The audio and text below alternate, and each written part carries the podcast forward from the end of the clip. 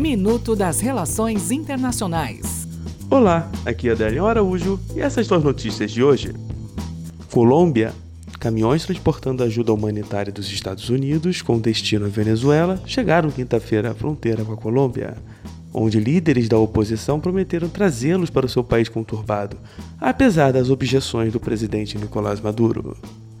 França. O governo francês chamou para consulta seu embaixador na Itália, após ataques de líderes políticos italianos nos últimos meses favoráveis aos protestos dos coletes amarelos. Rússia. O Ministério das Relações Exteriores da Rússia declarou que os Estados Unidos preparam uma mudança de regime na Venezuela com fachada de operação humanitária. Até o próximo minuto. Enquanto isso, aproveite mais conteúdo no portal seire.news.